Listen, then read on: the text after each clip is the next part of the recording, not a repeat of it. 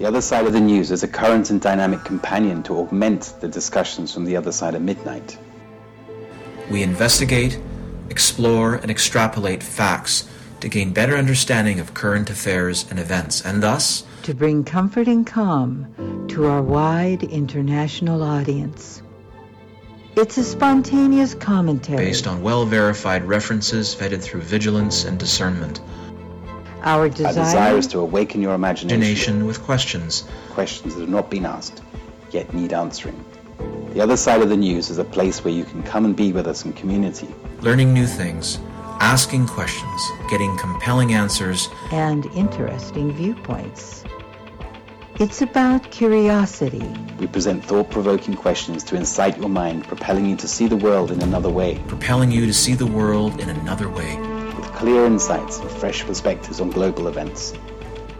Tune in for a balanced view Of the other side of the news.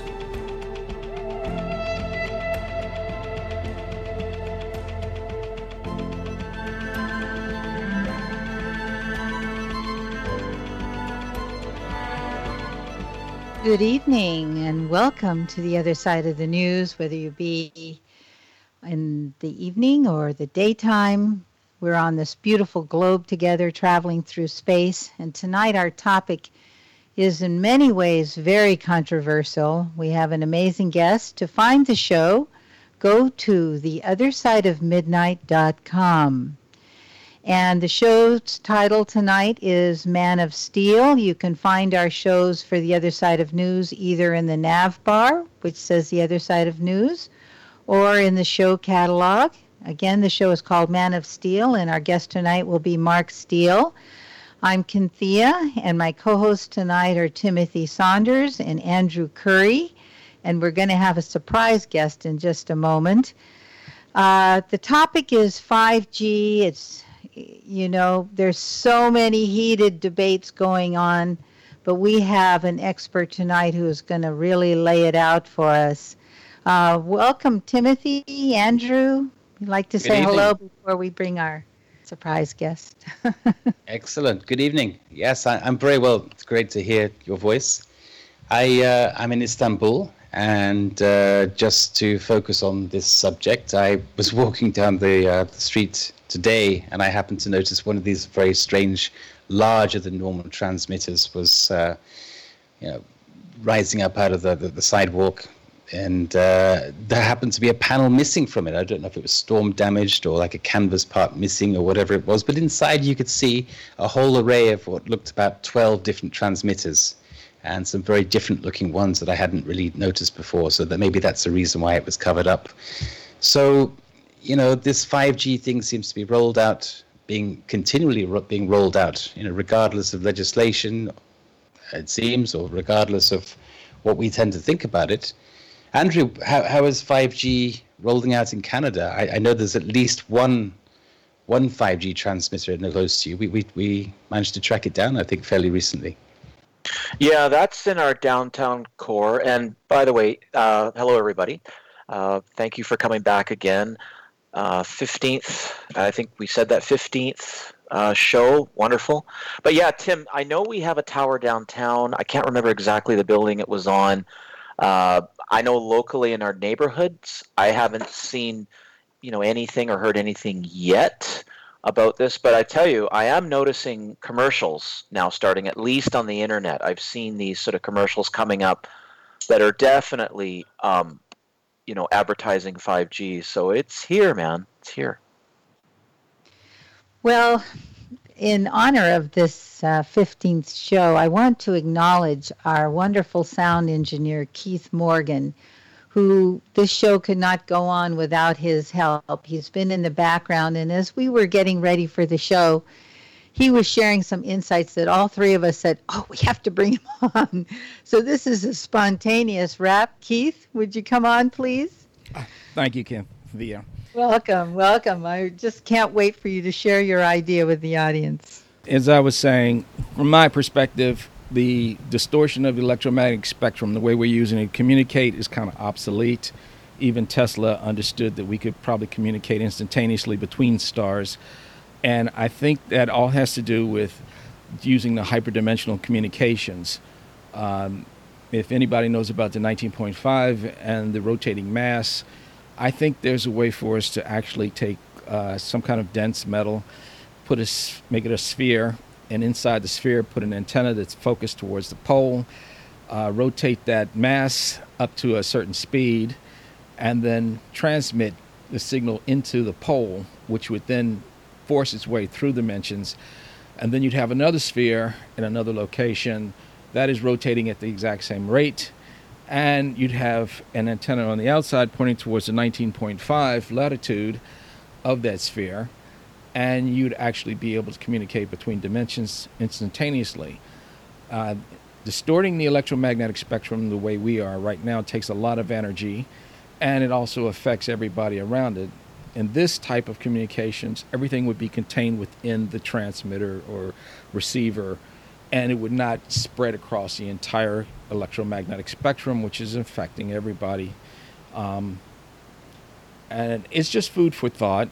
It's like any other theory, but in order for it to be carried out, someone has to attempt it. But if you open that realm, be prepared to probably encounter every other intelligent species out there that has already discovered this hyperdimensional communications. So, thank you for your time. And I'm the discoverer of the Morgan curve on Mars. And if anybody uh, goes to YouTube and looks up the Morgan curve, they'll find videos of uh, the U- the Morgan curve plus uh, Richard C. Hoagland and his uh, broadcast uh, shows that he did or lectures he did at Goddard Space Flight Center and at Lewis Research Center, which is now called Glenn Research Center after John Glenn. And um, you'll find out what uh, my discovery is all about. Thank you guys for having me and great 15th. Thank you, Keith, for a view into the future and the past. That's a pretty exciting idea. Yeah, so, Keith, thank, thank you, Keith. Thank you for all what you do for us. That's greatly appreciated. Thank you very much, Keith. You you very carefully look after us and you know, nudge us along and keep time and uh, always optimize our sound. And you have huge amount of patience with all of our questions and trying to cram things into the last few minutes, last few seconds, which we t- continually do every single week. So thank you very much for your excellent work. Before we bring our guest on, I just want to touch a little bit on a couple links I was really uh, excited to see that the WHO, one of their representatives, had come out saying that there was no evidence of asymptomatic coronavirus transmission and no need for restrictions if you're not sick. And then, of course, what did they do? They took it down off Twitter. I hope if anyone recorded that, I would love the video of it. I did have a screenshot. So I think that's another victory. I want to point out the victories that are going on here. We have a victory from our guest tonight, Mark Steele, who won an amazing battle in court, and you'll hear about that later in the show. And there are victories happening all around. There's a law firm that's had over 7,000 wins, court case wins, and that was in the show with Deborah Green, I believe. I can put a link on there. Guys, is there anything else you'd like to add about your links? Yeah, I I, I would I would Kynthea just really quickly. Uh, article came out this week with our chief health officer, Dr. Bonnie Henry, talking about the protests that happened a few weeks back with the Black Lives Matter situation, which gathered you know thousands, sometimes tens of thousands of people apparently there's no covid-19 cases associated with that. So i thought i'd do a little quick review just a real quick google search and see what's happening elsewhere. And sure enough what pops up from articles all over the united states is oh there are no new cases associated with covid-19 and yet going to um, you know the barbers or other situations or perhaps even protests against i know i'm making this up but who knows having protests against all these measures that are being done to humanity, you know, might be associated with COVID 19 outbreaks. My point is everybody in authority is on script and feeding out the same information. And if people don't even take the time to just go and connect the dots, they're totally oblivious. And the victory is do your research and your homework, people. Well, it's it's hardly surprising, Andrew. I mean, if I'm, I'm just picking up one of the comments that Kynthea made earlier this week, is that when she was reviewing uh, a lot of the links on, on our previous show pages, the other 14 before tonight's, uh, you were saying that and a huge number of uh, links that we've actually been adding every week uh, have actually been censored. They've already been pulled Yeah. off off the air. Uh, yeah, and you know, again, I don't push one company or one app more than another one, but it does seem that BitChute is uh, holding a lot more links or holding a lot more videos, which have been stripped off Twitter and uh, YouTube and other places. So I think that you know it, it's it's a little bit difficult to change a habit or a pattern. But on the other hand, I am finding a lot of very interesting information on BitChute these days. I don't know how you're finding that on, on your side, Andrew. You're more into Twitter, I think, and uh, Facebook. How are you finding things there? Well, let me give you an example. So there was an article, um, which I also have in my links, um, talking about a Bulgarian doctor who came out and said some pretty controversial things. Uh, basically, that you know no one has died from COVID nineteen. Now he may have been quoted in a way that he might not want to be quoted, but I have a, a good friend who is who hails from Bulgaria, and he was able to reach out to a friend who knows someone who works across the hall from this doctor and because I, I was literally trying to get them, you know, to get him to possibly be a guest on our show. Now he has shied away from being interviewed. He's basically been inundated with news agencies all over the planet, and he really is kind of saying, "No, I don't want to talk about this." But one of the interesting things, things he said is um, he can show us a way to sue the WHO, and I thought, well, that's a very interesting thing. But here's the point: I posted that article on Facebook, and I get fact checked. I get shut down. Whereas I have this direct connection through a friend of mine who has verified this story is true. So yeah, it's happening on Facebook. Um, I I do engage in Twitter, but I'm I'm not sure how the restrictions are there. To be honest with you, Tim, I'm I'm sure it's not a whole lot different. But we are in a process of continuing censoring of any idea or even professionals, top vetted professionals, who are saying a very contradictory thing about the narrative that's being put out. Well, I think it's very clear that we're living in an inverted world where, you know, the the term fact checker seems you know, very official and something you might wish to rely on. But I think that that's already out of date, as we've we've we've discovered in previous weeks as well. If you actually look into who is behind a lot of these fact checkers, uh, they don't necessarily have any relevant credentials at all. And I think in one case, uh, one guy was a ex porn star, and his partner was, uh, I don't know, whatever. Um, should we say a stunt woman in the same same production? So, I mean, is that, was really a Snopes. reliable? Snopes. Oh, really? That Was, it? Snopes? Yeah, it was Snopes. That's right. Okay. Well, Yeah, sorry, the name uh, disappeared for a second, but that's the one now. yeah. But uh, I mean, there's, I'm not trying to say all are the same. I mean, there's obviously there are good fact-checking uh, societies and companies out there, but um, you know, it's not just about the branding and the logo and uh, logo and the title anymore. I think it really is so so important for us all to, to use our discernment and to check what is the source of our information. Yep. Well, tonight, Mark is uh, Mark Steele is a very, very reliable source of this information. He has the knowledge, he has the credentials, he has the experience, and he's won in court. So I am delighted that he's going to join us shortly, and I'm sure we have a lot of very, very interesting questions for him. Well, I am so excited to bring our next guest on. If you ever had questions about 5G, this is the authority, and you're going to find out why. Our honored guest tonight is Mark Steele. He is an inventor, patent writer, product development engineer, and head up display weapons system developer, specializing in nuclear technology, defense, and energy sectors. He grew up in Gateshead, UK, and currently resides in Newcastle, where he is the Chief Technology Officer at Reevu. At an early age, he had an interest in weapons and weapon systems. He later invented and designed a variety of weapon systems that were marketed. This experience allows him to understand and know what 5G is capable of. He points out that 5G has been used on the battlefield since the 1940s. Mark has been a technical advisor to Save Us Now since 2017. Save Us Now, a registered political party and movement fighting untested, dangerous technology deployments on the world's population. Welcome to the show, Mark. So good to have you here. Hi, uh, it's good to be here. So we can, you know, we can get the word out about what 5G actually is, and not what the mainstream narrative are stating that it is. It's really That's- important.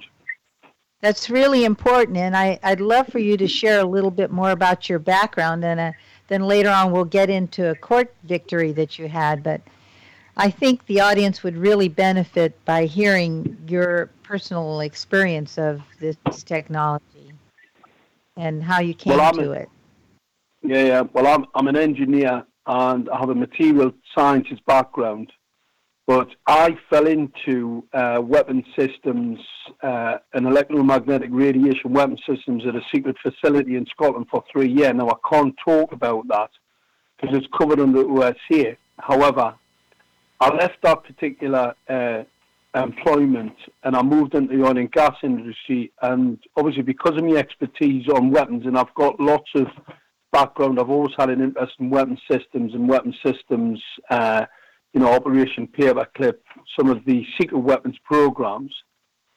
I knew quite a bit about electromagnetic radiation weapons and things that a lot of people don't and haven't been allowed to uh, sort of view in the public domain and been kept off the, you know, out of the mainstream media. So it's always quite interesting when I hear something about a U.S. embassy getting attacked in uh, Moscow or Cuba, where people are suffering neurological disorders and the tal- and the like.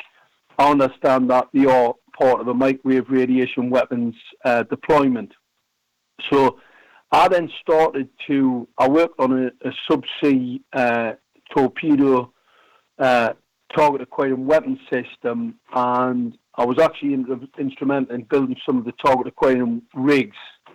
So that also sparked my interest, but I then developed and designed a number of head-up display systems to mitigate these weapon systems on the battlefield. So basically, pilot helmets that have uh, weapon sight systems, ballistic helmets that have weapon sight systems.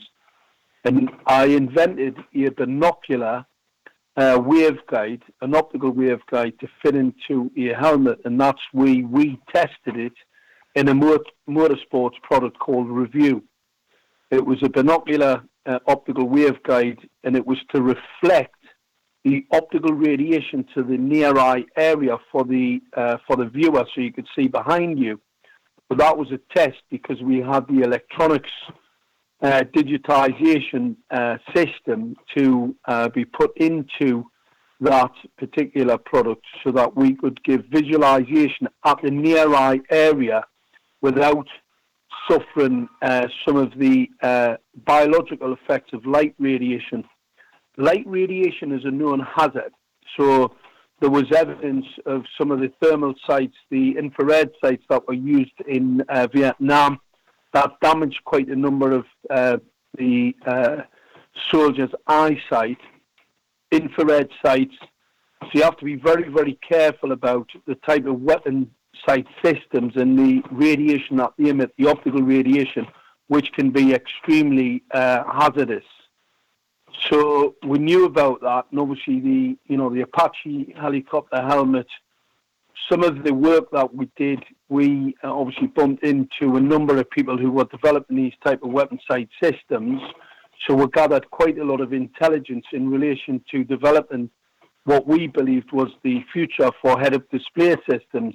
However, that company come under sustained attack from a US-based large technology company. And then there was a, uh, you know, everybody knows about the Google Glass design. When I looked at that particular product in the first instance, I was appalled at the haphazard way that it had been put together. because it was basically a projector from Texas Instruments projecting a light onto a waveguide, and that waveguide was being projected directly onto a person's retina. Now, optical radiation is quite powerful. Pulse modulated optical radiation poses a significant risk to people's eyesight, and I couldn't understand how that product had ever been designed or even thought to be brought to market because it most certainly hadn't been fully risk assessed and most certainly would pose a significant risk to anybody who would wear that particular piece of equipment. So I was absolutely appalled about that.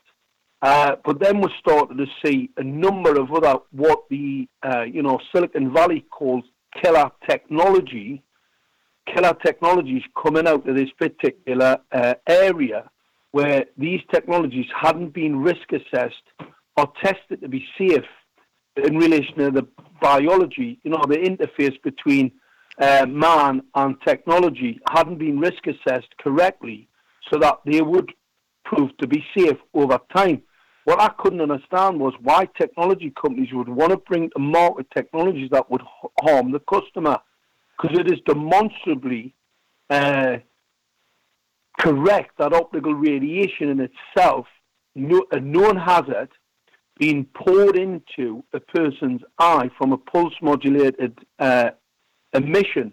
Just I couldn't make any sense of it. It was a bit like the virtual, you know, the virtual reality headsets, where they basically use a magnifying glass to focus radiation from a screen, uh, a, an LED or an OLED screen, directly on the retina that light radiation is not safe at about 200 millimeters from a user. So, why anybody would think you could actually use a magnifying glass to focus that radiation on the retina was beyond my comprehension. But what it proved was that there'd been no test at all in relation to this particular type of technology. There'd been no tests, no safety tests. Well, bringing products to market that haven't been fully risk assessed in regards safety, I was absolutely appalled. And obviously, a few years goes by, and then the next minute, which is all integrated with virtual reality headsets, 5G appears. Now, I was in the first instance. I believe that 5G was the fifth generation, you know, like 1G, 2G, 3G. They're just generations of a technological advance. And then I realized once you know, we'd had these uh, transmitters fitted in the local area where I live in Gateshead, and we started seeing children have nosebleeds.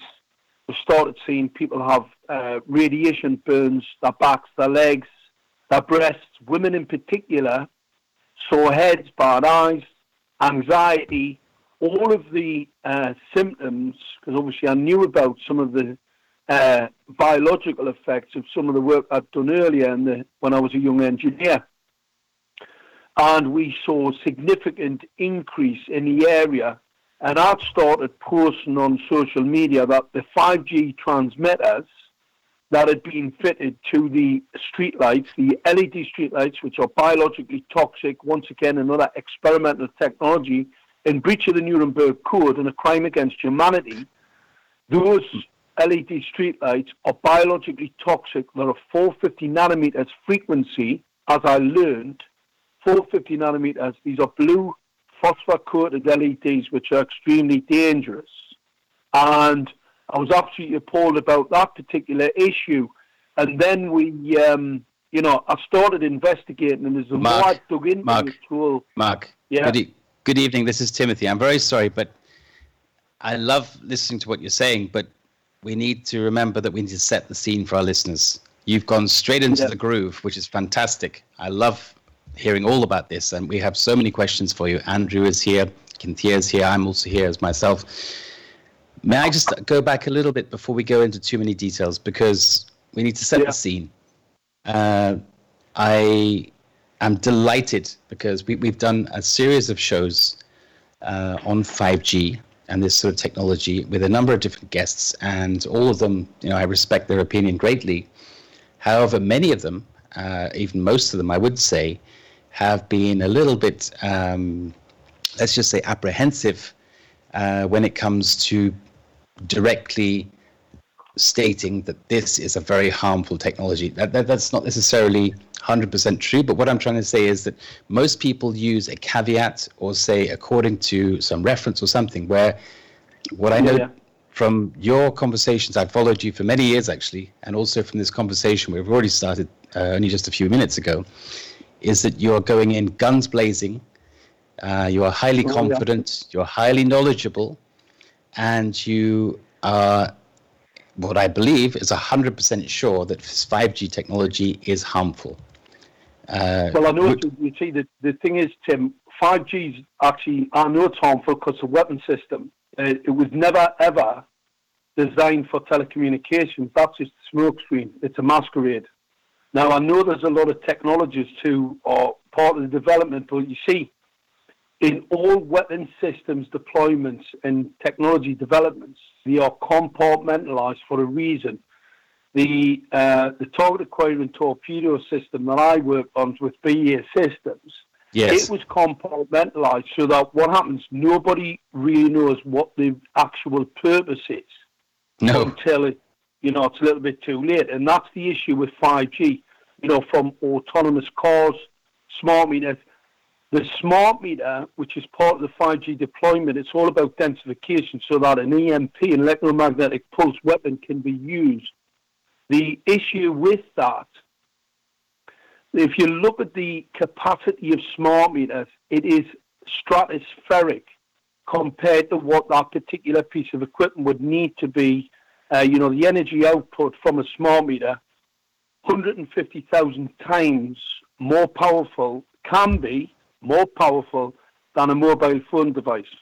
No, now, I've, I've noticed this also. Also, I've noticed this with. Sorry, I'm not meaning to cut you off, but I'm just going back to the, the 5G transmitters itself themselves. I've noticed that the the ones I've seen, what I believe to be 5G transmitters, they seem to have uh, massively over-engineered power cables or cables exactly. that can take far more capacity of electricity and energy than actually should ever be required and I think that is also a telltale or a smoke signal that is. Um, there's, uh, there's another, yeah, yeah, exactly, Tim. Well, that's how I, the uh, the street furniture, the antennas, obviously antennas and send signals in there, you need very, very low power. For instance, your mobile phone operates, you know, it's got a three and a half volt battery, you know, sometimes a little bit less than that. Your mobile phone can speak up to 40 kilometers so you've got uh, transmitters, high power transmitters in street furniture. So obviously street lights, uh, transmitters on uh, you know traffic lights all around the cityscape environment, which have capacity well over and above what we're being told they're for. You know, for communicating back to a base station all of this is a fake narrative, and mm-hmm. I know that because of the size of the equipment, the yes. power, the power capability. See, in a product design, if I was going to let's say build an electrical uh, system, when it comes to uh, you know your you know your, the the layout of your equipment, whether it be the board, whether it be the capacitors, whether it be the transducers, everything Mark, that's on that Mark, board. I'm really sorry, but we're going to come up on a break in a few seconds, and uh, we're going to have some music, a little uh, outro, a little intro, and we can resume this on the other side. So uh, let's take this up shortly. Okay.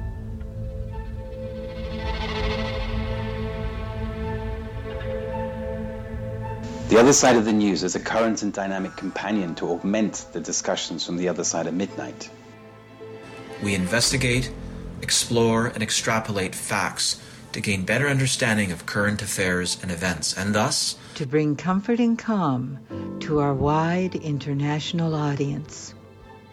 It's a spontaneous commentary based on well verified references vetted through vigilance and discernment. Our desire, Our desire is to awaken your imagination. imagination with questions. Questions that have not been asked, yet need answering. The other side of the news is a place where you can come and be with us in community. Learning new things asking questions, getting compelling answers, and interesting viewpoints. It's about curiosity. We present thought provoking questions to incite your mind, propelling you to see the world in another way. Propelling you to see the world in another way. With clear insights and fresh perspectives on global events. Tune in for a balanced view of the other side of the news.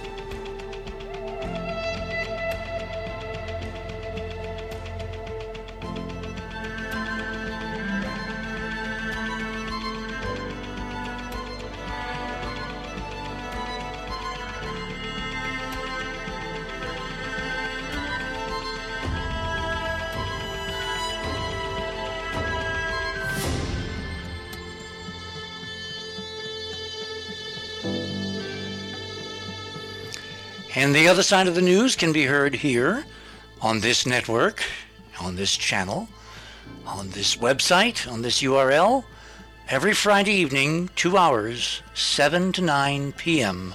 Pacific Time. I warn you, you'll miss it at your own peril.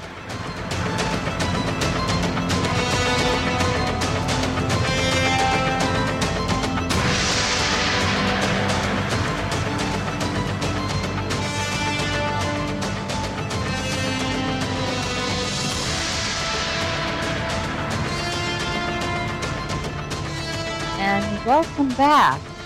For those of you who are just joining us, the way to find the page is to go to theothersideofmidnight.com and look for the show called Man of Steel. It's on the other side of the news. That's this show. And tonight our guest is Mark Steele. He's a weapons engineer expert. And Timothy, you were just uh, engaging Mark in some interesting conversation here. So I'm going to hand it back to you. Well, thank you. Mark, I mean, I've I've followed you for a number of years, and I'm I'm absolutely delighted to have you on the show. And I have so many questions, as does Andrew and uh, Kynthea.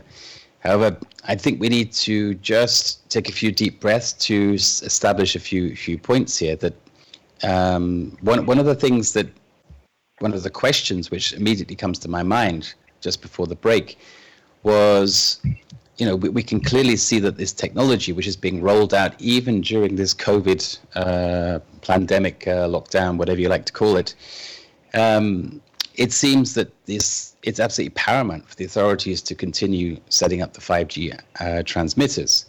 Now they seem to be over over engineered for what they're meant to do, what they're alleged to do. So the question comes to my mind is, you know, if this technology has firstly not been tested properly. Secondly, we, the people, are the guinea pigs that are being actually, we are the test.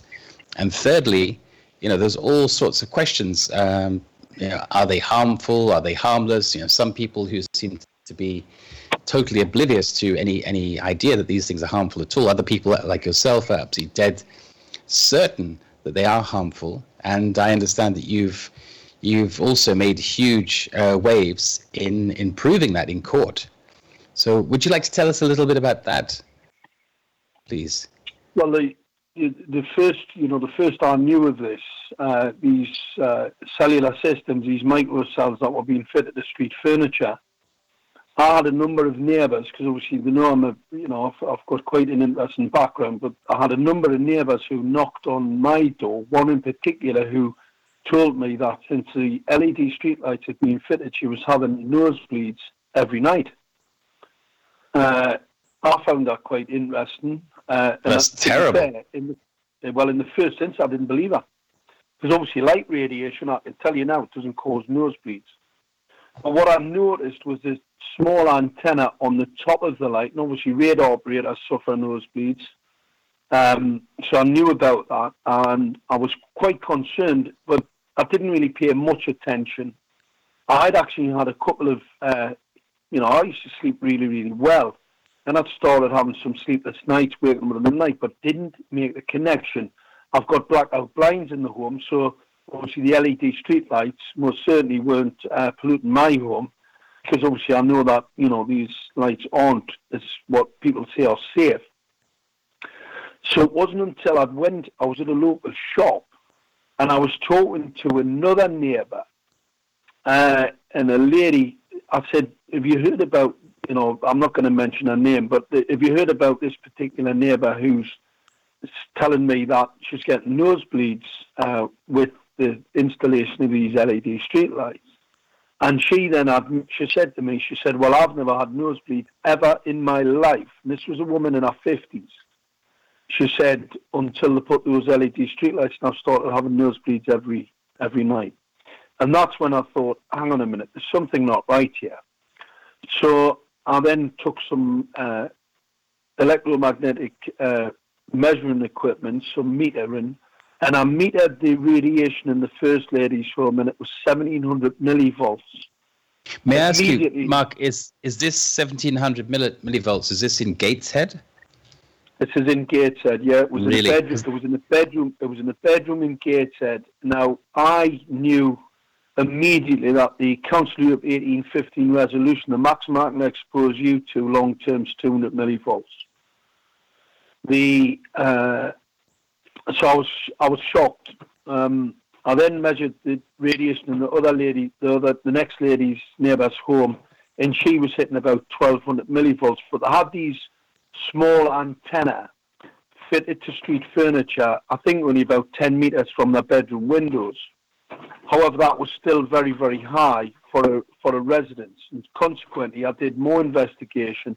And then I wrote to the council. The council were extremely evasive about the technology, but they did send us the product uh, data and who the company was. So I started investigating. Well, my first court of Paul, uh, first protocol was to the FCC because all antennas around the world have to be regulated by the FCC so it was Part 15 FCC approved. So I looked for the the uh, the test, and when I got the imagery sent back from the FCC on this antenna, I realised that the part of the imagery didn't fit with the standards, this approval. Uh, just visualising it. Now at this time, I hadn't actually I didn't actually physically have a piece of the equipment, uh, but within a very short period of time, I did actually end up ha- getting my hands on a piece of hardware. I've, I've seen I've seen a video where you're actually, you know, looking exploring the circuitry and looking at the antenna and looking at the chips and so on. I mean, I don't know if you can disclose how you came by it, but let's just say one fell into your hands, and you know, when you have it in your hands. Really? That's the one I got arrested. I got arrested for. I got arrested. What on earth was that. the charge? What was the charge? uh, well, it was. They said it was uh, Gateshead Council. Well, obviously, I, I did the breakdown on that particular piece of equipment as a 5G system, and obviously Gateshead Council have denied that they've got 5G, but I got arrested for it anyway. So really, it was an admission of the council that they had 5G. However, from that investigation, I then found that that antenna was actually a target acquiring piece of hardware. I was up, I couldn't believe it.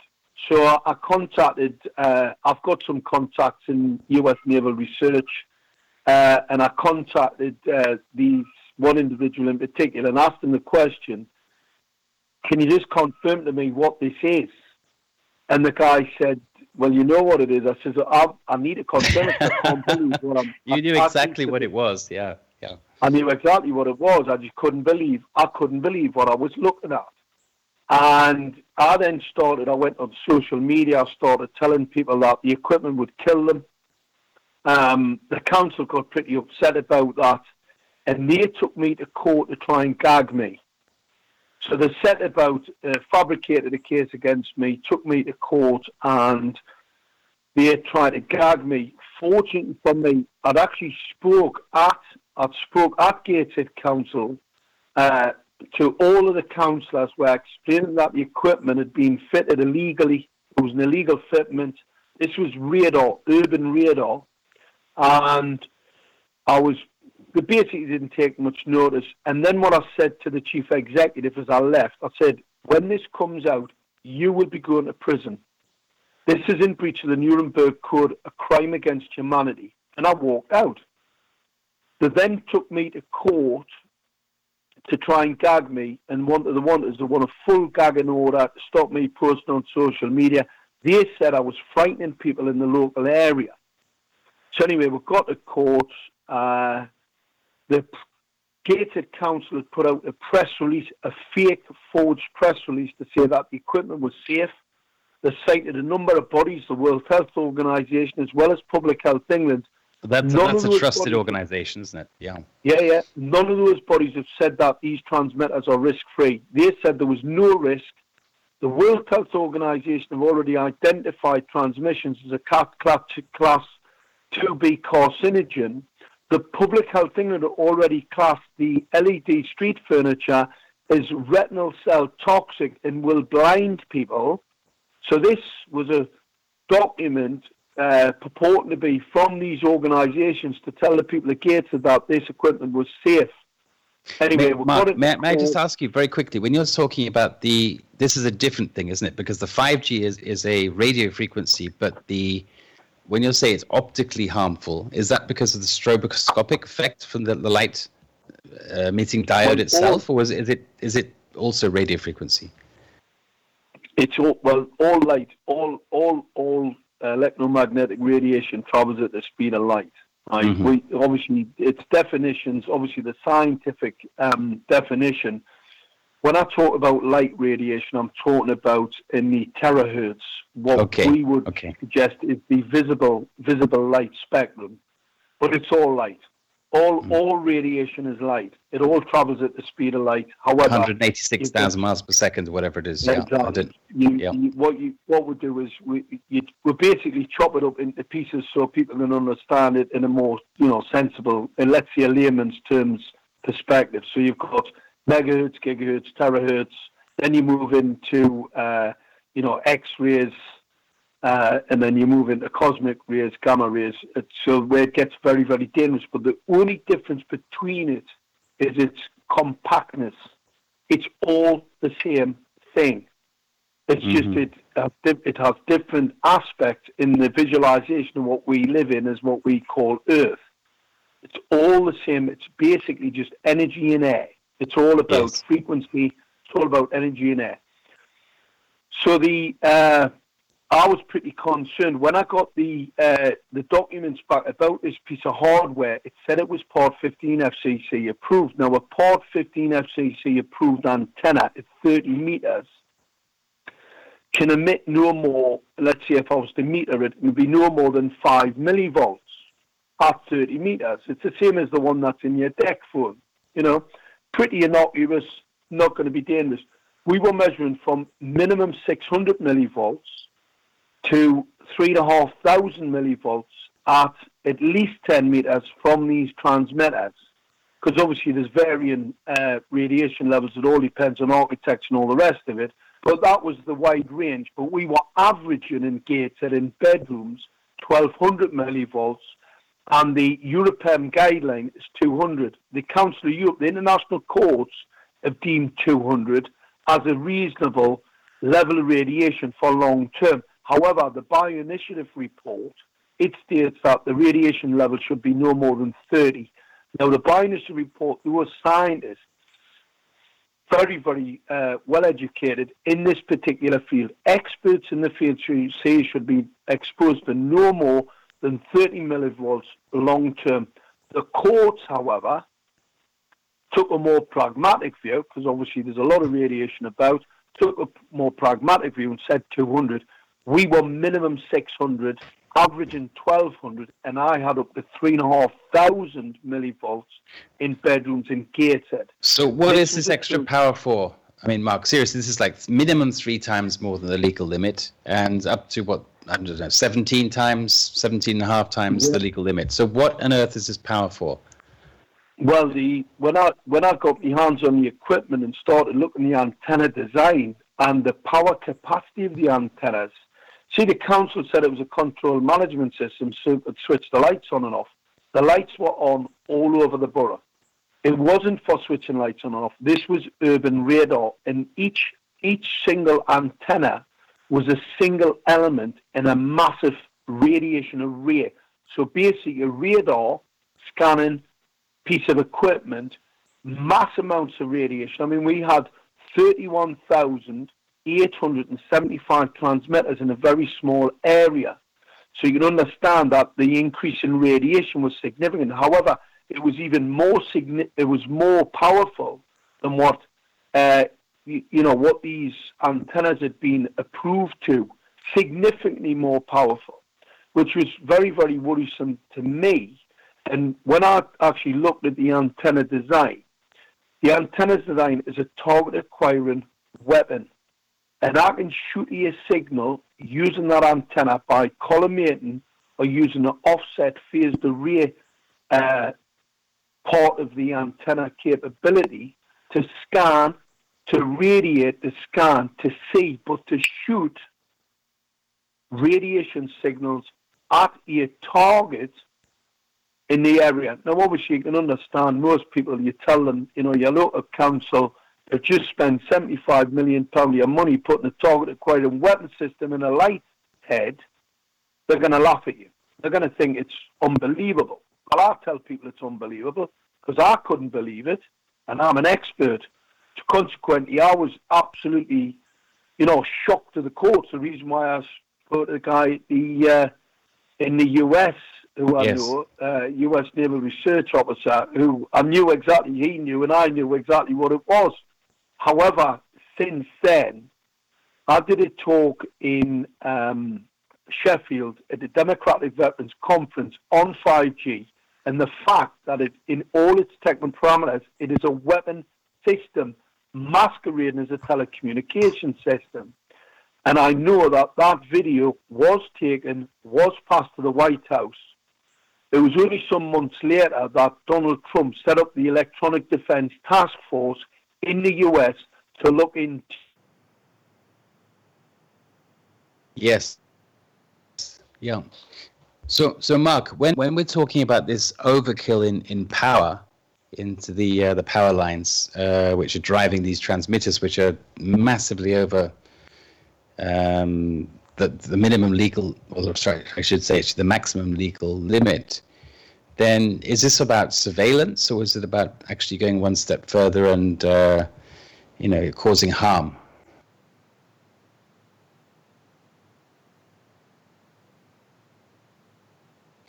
I think we may have lost. Ah, okay. oh, we, we're back. We're all we dropped out just for a few seconds there, Mark. I was just asking well, you a question. I'm pretty sure we got cut off for a reason. I was basically up to the point there. It is amazing how. I mean, I've got a full signal, yeah, and we did drop off just at the uh, at the crucial point. The, point. the crucial point, yeah. yeah. Well, I was just asking a question. I, I, I'm sorry if I missed something from your side. I was just asking that, really, you know, if we have these overpowered transmitters and overpowered uh, power feeds and so on, you know, which is like several times more than the maximum uh, legal limit, obviously many times over, between what three and seventeen times over, then is it just about surveillance, or is it more? Is is it actually about harming people? I can I, I can scan your home with a 12 volt handheld scanner. The equipment, the one of one milliwatt, the maximum I can expose a human to is one milliwatt. Mm-hmm. And these transmitters on the street furniture are 25. That's now, huge. If I, want to scan, if I want to scan your home and use a lot less power than than that, uh, if if I want to see through your home, and especially in the sub gigahertz, sub gigahertz frequencies travel through concrete brickwork with ease. Everybody knows that because you're 2.4 gigahertz. If you put your Wi-Fi router uh, search on there now, you'll see all the neighbours' Wi-Fi come through your home. That's 2.4. 2.4 is a higher frequency, so it doesn't travel as well through big brickwork and concrete. Sub gigahertz travels through concrete and brickwork at ease. It's for urban environment radar, so I can see through a cityscape at distance. These antennas on the street furniture have a 15 kilometre footprint. We've got one every few yards in on top of every piece of street furniture. And if I wanted to scan your home, I don't need anything near that type of power density to be able to see in your home, to be able to record, listen, all, all illegal, by the way. These, this equipment can see you, it can hear you, all in breach of your human rights, you know, your right to life, because this is what I'm going to say, the, the, the catastrophic effect of that type of radiation over time will cause significant uh, mental health problems, biological problems, basically, you know, harming the uh, harming the people, but also killing off the uh, small insects and environmental crime. Anything that gets in within close proximity in the near field, the near field of those transmitters is about seven meters. Mm-hmm. Anything in the near field of that transmitter will be killed. So, so pollinators, birds, we see birds sitting on the top of those uh, street lights, basically getting warmed up by the radiator, by the way. You know, in the winter, we see a lot of birds sitting on there getting cooked, literally cooked. They just think they're getting heated up a little bit because obviously it's a little bit chilly. But they'll go away and die. It'll fry their kidneys, uh, kill the eggs inside them, you know, anything. So it's an environmental crime. Mm-hmm. Without the, you know, if, if if you just put the fact that it's a little bit more sinister, that you know these this equipment's being fitted without any environmental impact analysis, no health impact analysis, and we ended up in court with Gateshead Council where they tried their damnedest to gag me. They fabricated evidence against me. The mayor said I went to attack her in the uh, in the council chamber. The the chief executive confirmed that in her statement that I went to go for her as well. In the, fortunately for me, there was a, a, a citizen in the public gallery who videotaped the whole proceedings, which we presented to the court. And when the judge looked at those that video evidence, he yes. looked at the chief executive and asked her, "Where is Mr. Steele in this video going for you?" She couldn't hmm. even answer. And that was part of a conspiracy by the council to cover up the crime that they had committed on the people. Now, since then, they've started removing in a multi-million pound cover-up than removing the antennas as we speak. Oh, because oh, really? the antennas, yeah, yeah, they're removing them all. They're removing all those antennas to cover up the crime that they committed, we had a minimum people who I knew personally, my own brother, my own cousin, all their, you know, that that their children, my my cousin's daughter lost a baby, That's my brother's true. son lost a baby. We had twenty women in my near locality, in a, you know, in a, within a small area, all lost babies at near full term and the exposure from the radar system from that, those transmitters. And obviously, the evidence, the science goes with that. It was horrendous. And we had children having nosebleeds, we had people having skin burns, radiation burns, all reported to the police, while the police ignored and covered it up. In fact, a number of people who complained to Northumbria Police I won an IOPC case against the police for the non investigation of what I said was genocide. This is mm-hmm. the Independent Office for Police Conduct. So I won my case against Northumbria Police, and they have still refused to investigate this crime. This this is fantastic news. Not not all of the harm that people have gone through, but it's fantastic news that you and your group have turned this around. I mean, Gateshead, I've got no idea why on earth Gateshead was you know, chosen as the first city, I believe, in the UK to to test 5G technology and, and this uh, well, you know, these antennas. I think it's because there's a higher power and knew that Mark was the man. Well, because who else more. would have caught that? I mean, really, who else would have caught that? There is a collective consciousness that is wanting a beneficent outcome here. And we need someone who understands the language of weapons. And Mark stepped forward. So, what a perfect place for them to initiate this trial. Perfect for us. Well, it was a massive mistake because obviously in the court case, the Gateshead Council said I was a conspiracy theorist. There was no merit in the science. I'd made it all up basically, and I was terrifying the population. The judge, however, after after he'd reviewed the video evidence to show that the council had basically trumped up a number of the evidence uh, against me, uh, basically to try and get me gagged, He then reviewed my skeleton argument. My skeleton argument was quite clear. This equipment is illegal. It is unlawful. It will harm the citizen. It is a breach of the human rights, crime against humanity. Uh, and I set out all the technical parameters of the equipment that had been installed. The judge stated I was very, very expert, not a conspiracy theorist, and that the public had a right to know the 5G risk must be debated. That was his words, reported in the international press. The 5G risk must be debated. We have had no debate. There's been no debate, and the reason there was no test, no debate, is because they know 5G, as I know, is a weapon system only.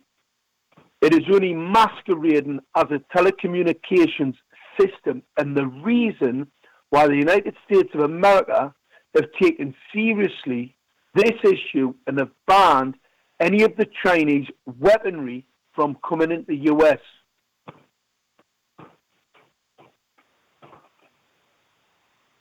Well, that that's very big news, especially this week as well. I, I sorry, Kynthea, I didn't want to jump on your uh, your conversation there, but this is a very big piece of news this week in the UK. Let's just backtrack very very very quickly. After this uh, delirium that went on for about three and a half years in the UK called Brexit, or the debate to try and wriggle out of Brexit after the people voted for Brexit, um, the government finally. Uh, managed to sort of regain consciousness and to start working in a forward direction. This is obviously all in my opinion. Um, and uh, one of the very first big decisions that Boris Johnson, the, the Prime Minister, had to make was whether he was going to go forward with Huawei as the supplier of the uh, as, as the main supplier for the 5G technology for a lot of different systems, all the way through to all but I think Mark the central core of of uh, the UK intelligence, which is pretty risky. The Americans were against it. I think most people were against it. I think the Australians were against it. The New Zealand was against it, and so on. Um, but yet somehow Boris Johnson, and bless him, decided that he was going to go forward with Huawei. But this week, uh, and we're only talking what one year later, something along those lines. Uh, one of the big decisions this week is to reverse, to do a U-turn on Huawei infrastructure in 5G. Um, one of the links this evening in in uh, in my uh, fast links on on the, the the other side of the news webpage is about the who is the who is leading the game in, in the patent uh, war on 5G, and Huawei is right up there as the, the biggest uh, the biggest patent holder at the moment. But when you look at the small print about the UK, and I think it's not all about the UK, but the point is that this is a kind of a catalyst for what may happen around the rest of the world is that when Huawei will be uh, brought out of circulation, um, I believe that's the intent by the government, then they have something in the region of 10 years to actually make this re- technology redundant or to take it out of the system. Uh, 10 years is a hell of a long time. And also, 10 years takes us to that sort of magical 2030 year, which so many people talk about. Um, where we have autonomous cars, we have uh, AI, we have all sorts of other things coming in, like some sort of new utopia or dystopia. But hey, this is just buttering the toast on this side of the break. We'll be back after the music.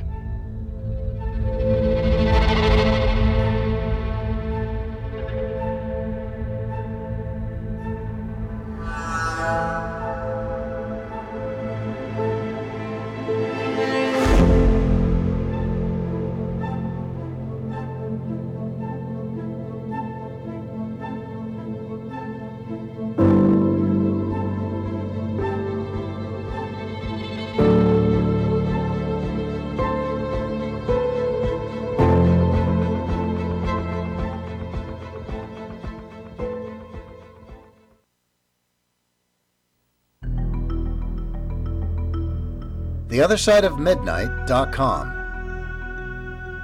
Tune in to listen to Richard C. Hoagland and his fascinating guests. Join Club 19.5 to get access to exclusive member benefits. Search the archives. Listen to past episodes anytime on any device.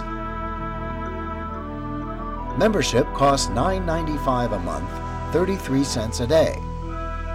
Support the broadcast that provides you with the most interesting conversation available.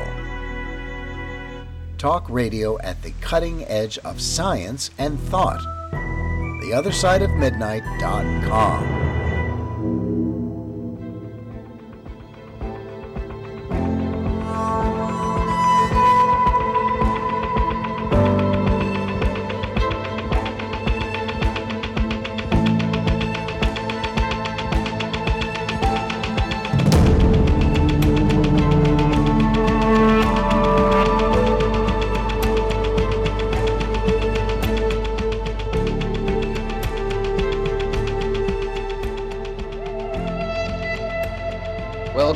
to the other side of the news.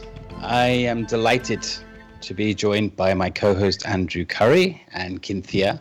And tonight in our show, Man of Steel, we have a fantastic guest this evening, Mark Steele. Now, we are talking about many, many different aspects of this 5G technology, and uh, some of it is, is really jumping into the groove.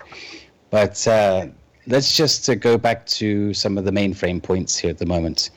We are currently talking about the technology, which is, from Mark's point of view, clearly very, very harmful. It's by no accident. Uh, Gateshead has been a test center in terms of testing this technology on, on human beings. We have the court case, which Mark uh, has been come away uh, as, as a winner, I believe. And it's not it's all about joy and, and rejoicement, but it's it's about the fact that it did turn things around, and this can be a catalyst for the rest of us. We also are talking about the, uh, the just before the break about how Huawei, the Chinese uh, supplier, and maybe just just give you a little bit of background information about this. Huawei is uh, I don't know if actually in wholly owned by or certainly partly owned by the Chinese government. And in their uh, company setup, it means that any data which is recorded by Huawei de- listening devices or 5G devices, communication devices, can be supplied and given to the Chinese government on command.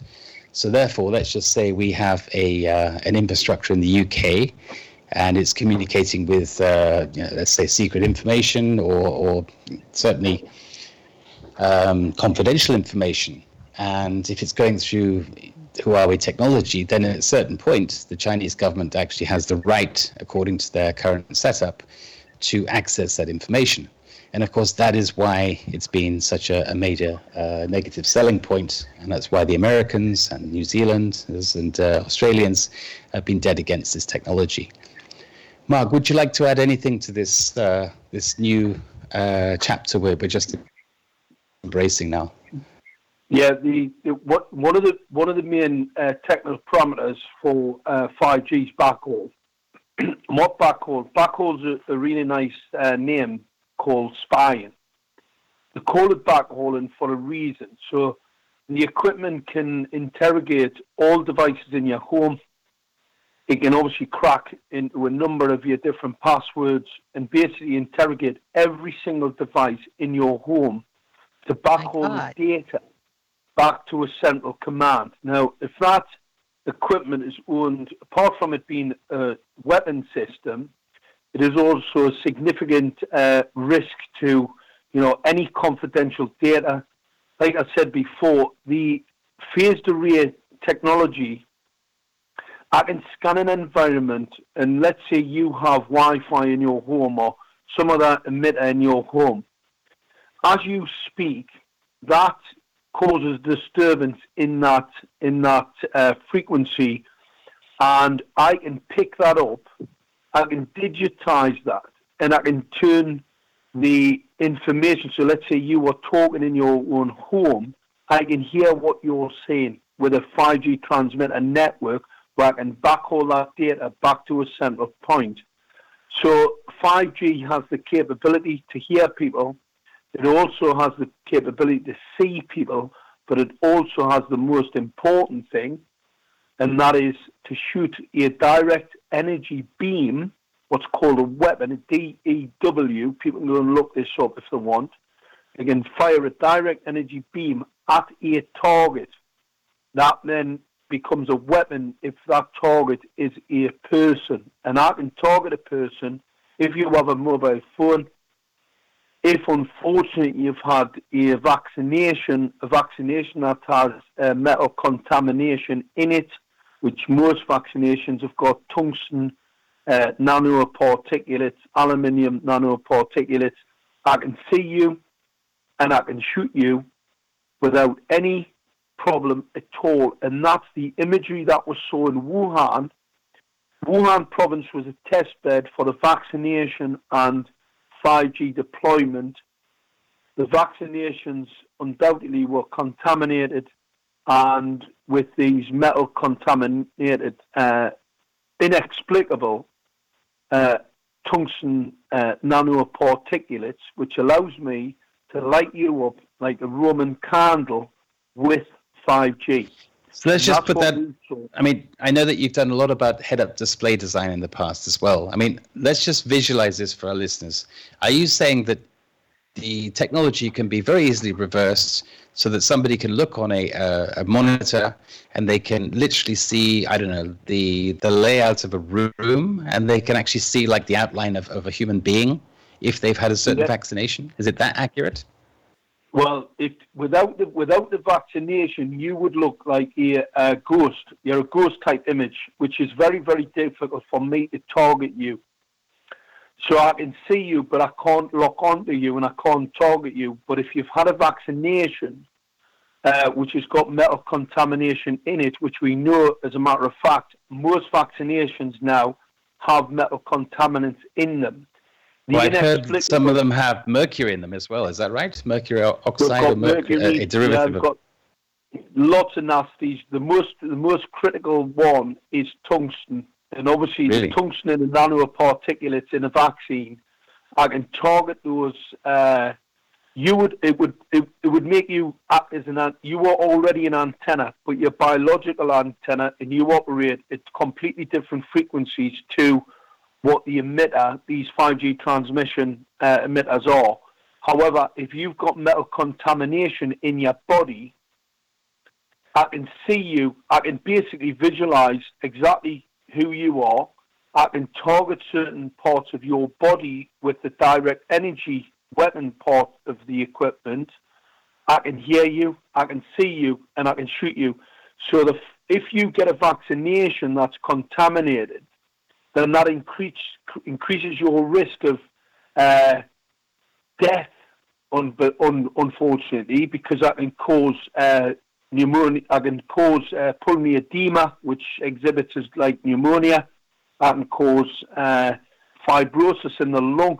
And one of the interesting things about the, you know, the post-mortems, the World Health Organization and governments around the world have decided that because of this coronavirus, they don't want uh, the medical community to carry out uh, post-mortems.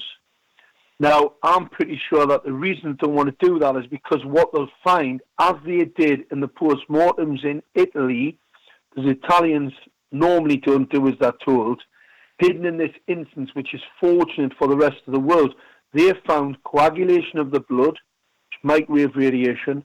They also found uh, fibrosis, so scarring in the lung, and pulmonary edema, all symptomatic of microwave radiation pollution. Is this also like this high altitude sickness that I think there was a, a particular doctor out of New York somewhere that I, again I, forget his name, but um, wasn't he saying that when he was examining some of these patients that it was less like a pneumonia or bronchial problem, more like uh, they just suffered uh, alcohol, uh, excuse me, alcohol, oxygen starvation at high altitude, like they'd been up Everest or they'd been in a plane without, and the oxygen supply was cut. oxygen starvation is the number of ways you can occasion oxygen starvation uh, mm-hmm. in, a, in, a, in, a, in an environment. Certain frequencies, 60 gigahertz, for instance, that will cause oxygen starvation. I can accelerate the oxygen without actually. There's a number of things I can do. Uh, it's ju- it's just not one um, piece of kit that can be used.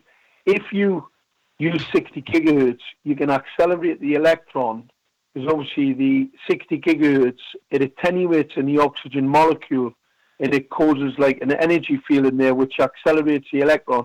I can accelerate that so the hemoglobin cannot pick it up. So you will suffer oxygen starvation and exhibit pulmonary edema, which is looks identical to um, altitude sickness, and that's what we saw in New York. We know 5 was 5G was deployed in New York. We know that a lot of people died of that particular um, effect. What I'm saying is, it most certainly was 5G with a combination of a flu jab. Now, there will be people who probably may have died who didn't get the flu jab. However, it'll be more exposure to the 5G transmission. So microwave radiation is an immune system suppressant in the first instance. 90 giga, 90 megahertz, sorry, the, the 900 megahertz frequency actually activates, it basically increases the virility of uh, pneumonia. It's a pathogen in the body. All people carry it. It's a pathogen in the body that causes pneumonia. So 900 megahertz will increase the pathogen's uh, virility, and that causes pneumonia type symptoms. We also have the evidence of that, which, you know, there's lots of evidence out there where we can activate these uh, pathogens. The herpes simplex, simplex virus pathogen uh, can be activated at 50 hertz. So it shows the interconnectivity between electromagnetic radiation and these pathogens, which are well documented, published, peer reviewed, well documented, where they haven't been contested. So that's really important evidence to show the uh, significant risk to the environment and to people in particular from the 5G deployment. Mark, may I ask you a question about the? It's just a, maybe a, a wild stab in the dark, but do you think there's a correlation between this ridiculous six feet two meter uh, antisocial distancing rule and the ability to scan a singular person through this technology? Well, the, inter- the, the very interesting thing about the two meter rule, let's say if I was to target a choir and shoot a person, the, the, the emission from the 5G transmitters, they're a bit, if you could see them, obviously they're non-visual, so you can't see them. It's not exactly like a laser, right? You know, some of the systems are called lasers. They're collimated, coherent uh, radiation signals in air. They operate in the non-visible spectrum. However, they act more like lightning. Now, if I so it skitters, what's called skittering. So if I was to skitter a uh, radiation emission at you mm-hmm. as an individual, let's say I wanted to target you. You've got a mobile phone with you, so I know who you are. Um, yes. You've had the vaccination. I can see you. I certainly haven't. Yeah. Well, if I you haven't now, you. So if I yeah. if I say if I fire the shot at you, unfortunately, if you're two meters apart from anybody else, I can drop you, as we saw in Wuhan province, where people just basically, it was a test bed for the weapon, where I can shoot you and you just drop on the floor. If, let's say, you were standing in a group of people, I'm probably going to shoot them all. So I'll drop five or six people. Now, that would be eh, pretty inexplicable.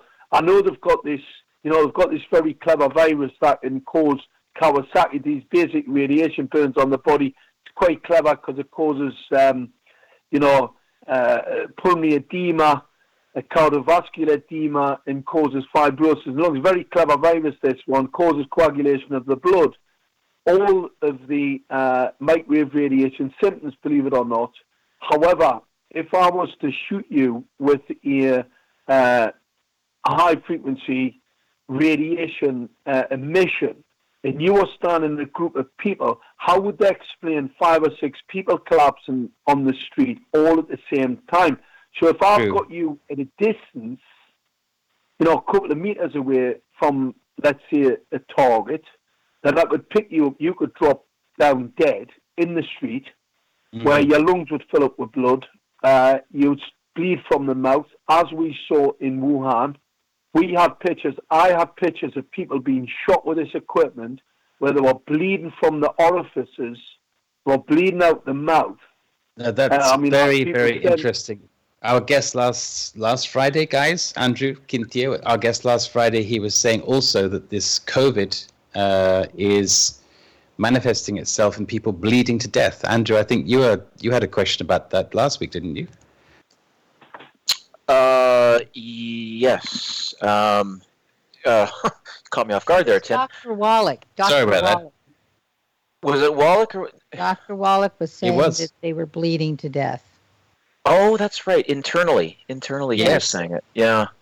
Well, Mark is saying externally, but I mean, I guess it comes from somewhere. So it, it's uh, it, it's amazing. Well, to get is I say amazing. It, if I hit you with a sub gigahertz, a lot of these frequencies are travel directly through the body. However, if you've got tungsten nanoparticulates, they will eviscerate your uh, system. So wherever those nanoparticulates have resided, whether in your lung, the cardiovascular system, they will eviscerate those cells because I will oscillate them.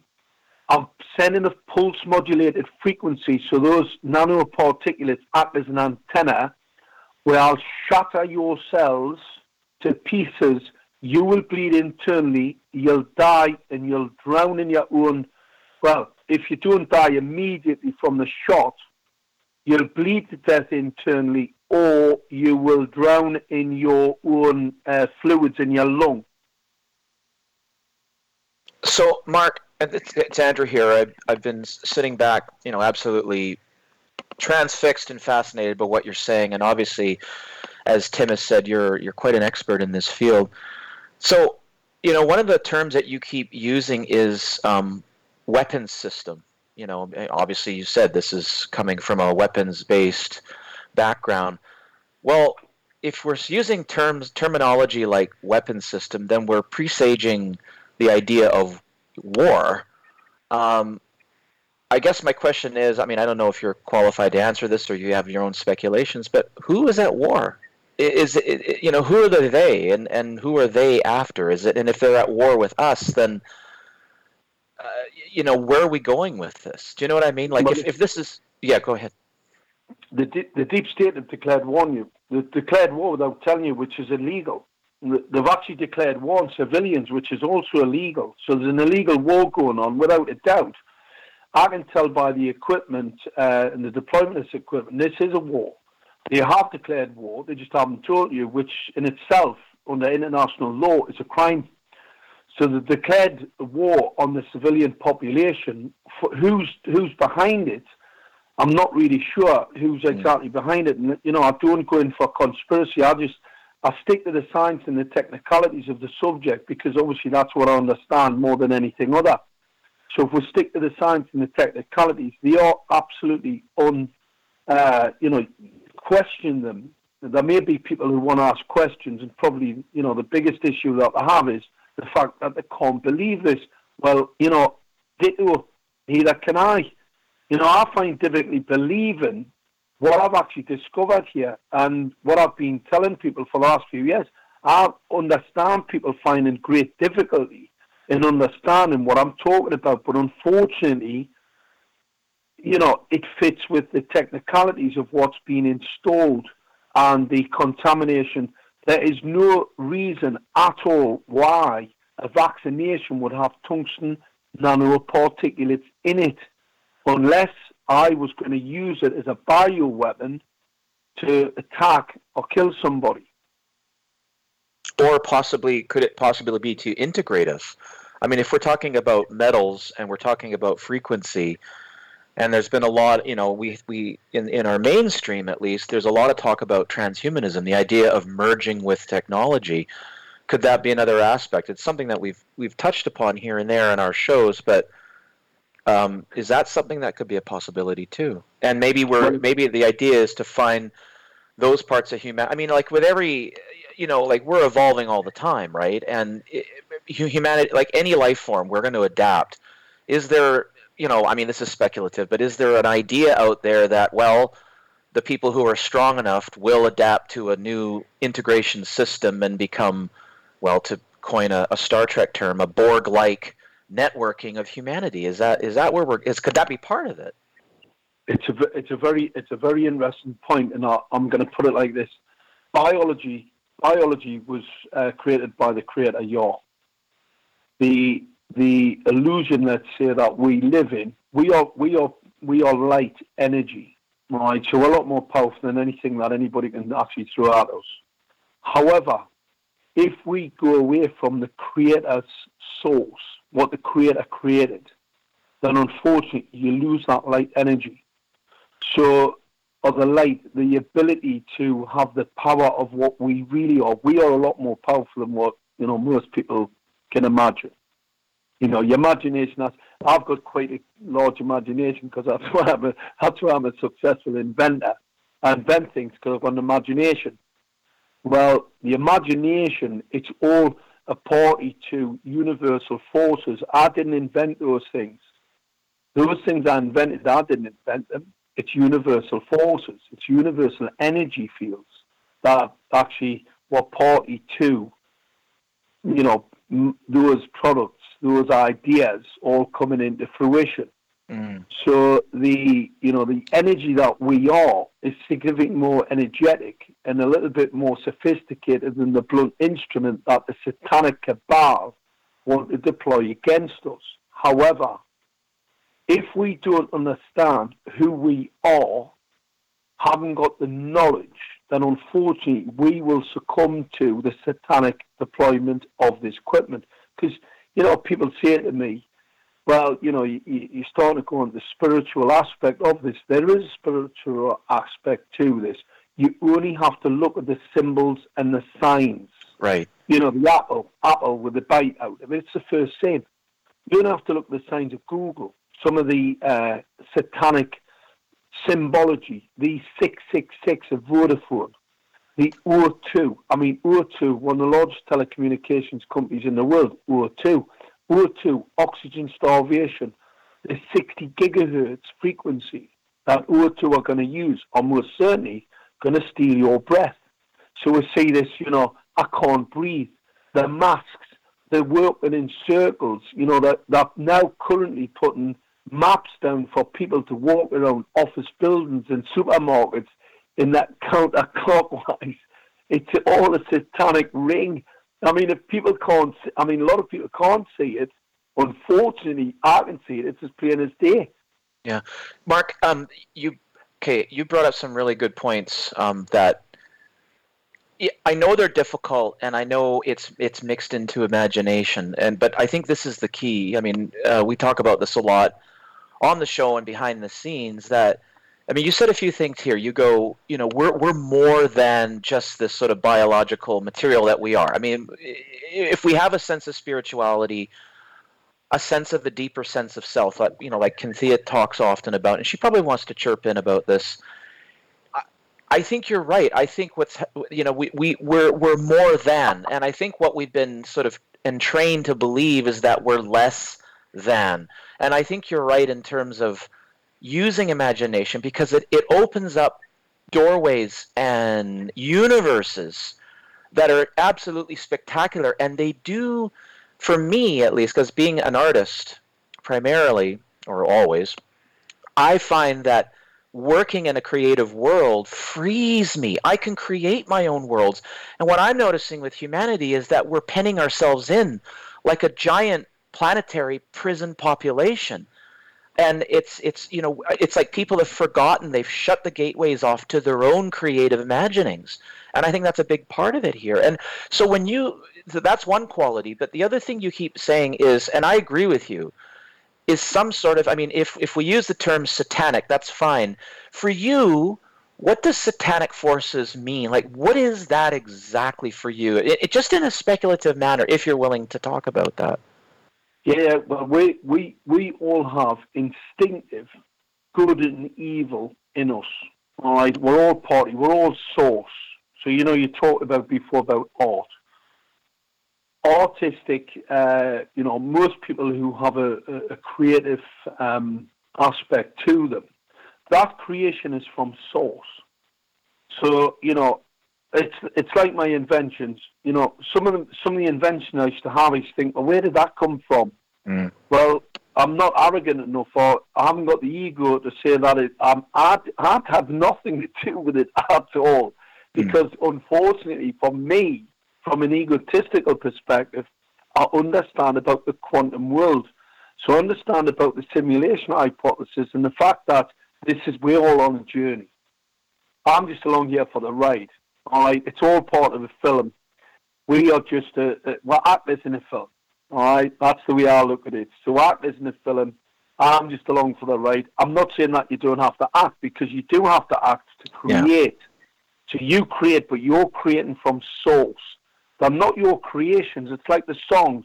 You hear this fantastic song, and you think about it, and you think, where did it? You know, that is absolutely fantastic. Well, they didn't create it.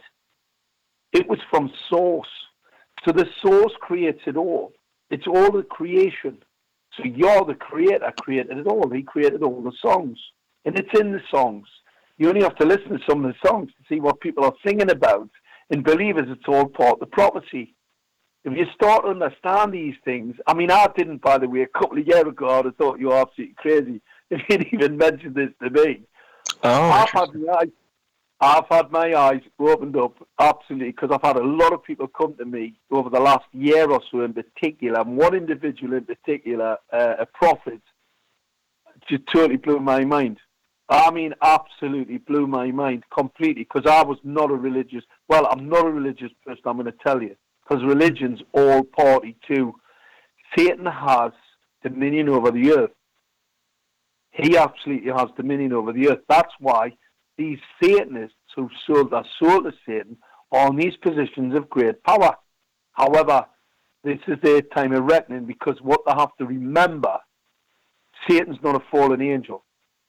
Satan works for your. This is a test. This is a test of people and those that went and did the wrong thing because they knew they were doing wrong. It's time for them to ask for forgiveness. There's always time for forgiveness. They've got to start getting on their knees and praying to Yah for forgiveness because if they don't, I'm going to drag them down that hole of hell. That's what I'm here for. Hmm. Interesting. Um, now I know we're coming up on a break, and I'm sure um, we're going to have a lot of more questions. I know I have a few things. I'd actually like to relate a story after the break, if I may, with everybody here. It will just take a couple of minutes. Um, it's uh, got to do actually, Mark, with music and with creativity and with songs and with situations that happened to me, um, oh, years ago. But it made a very profound effect in my life. And I know we veered way away from our 5G, but I think it's an integral part of this, you know. And I think, and I'd like to share that story with with everybody after the break to see if it resonates with you on some level, um, if that's so, if I may, with everybody.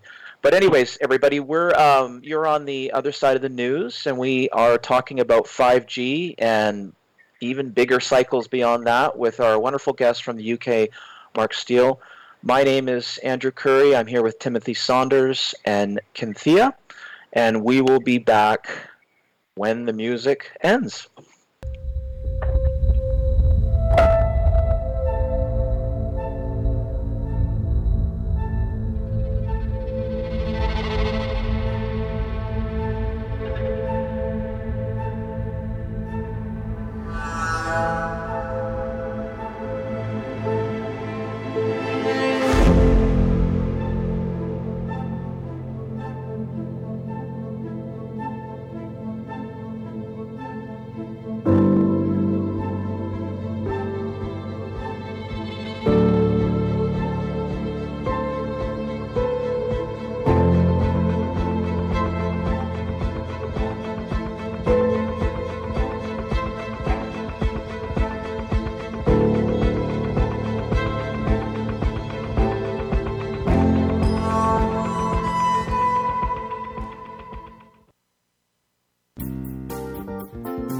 theothersideofmidnight.com. Tune in to listen to Richard C. Hoagland and his fascinating guests. Join Club 19.5 to get access to exclusive member benefits. As a Club 19.5 member, you'll gain access to the rest of this show and all previous 350 episodes. Membership costs $9.95 a month 33 cents a day. Support the broadcast that provides you with the most interesting conversation available. Talk radio at the cutting edge of science and thought. TheOtherSideOfMidnight.com.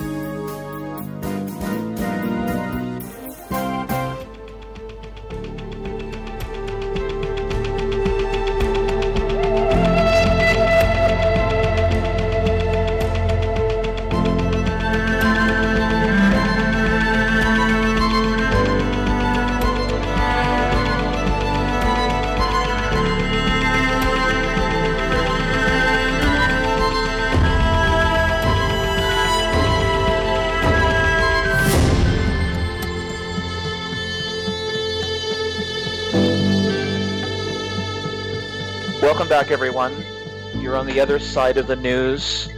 And my name is Andrew Curry. I'm your co host tonight, today, this afternoon, wherever you are on this planet, along with Timothy Saunders and Kynthea. And we're interviewing Mark Steele, a specialist in 5G technology and the dangers, the absolute horrific consequences of being of installing this technology around us, near us, and uh, yeah, it's pretty devastating. And we need to stand up and pay attention to this, and we need to work at the local level to oppose this. I, you know, I have, uh, um, you know, all of us get messages from from listeners, and I have one listener who's actually fairly close to me where I live here in uh, in Vancouver, and he uh, talked about with me over an email correspondence about you know getting certain speakers to come in, you know, people like Mark really uh, to come and talk to local municipalities about these issues and about the dangers because it seems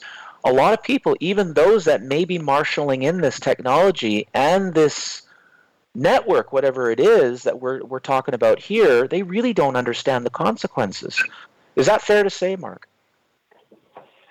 Absolutely. We we found that in Gateshead, you know, the, the when they took me to court that technologists didn't have a clue.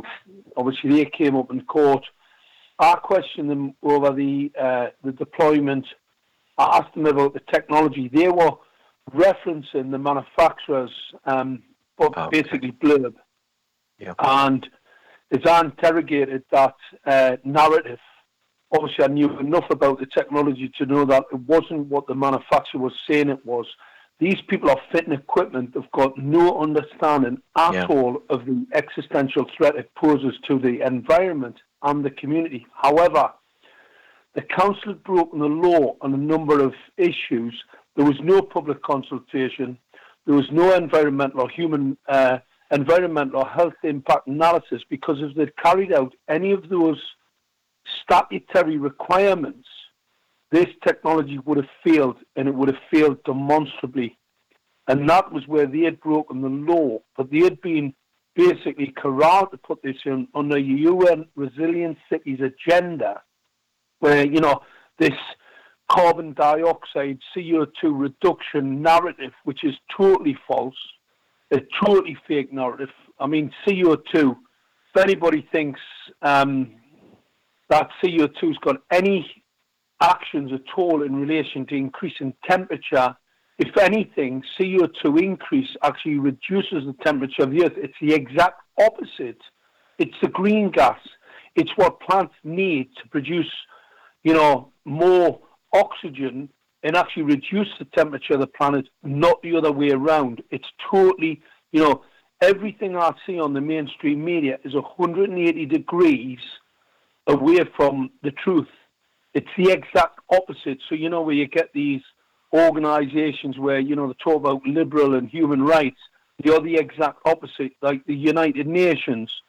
You're a, a, an organisation full of lots of good intending people. However, the process and the structure that they've set up is a totalitarian Nazi state apparatus.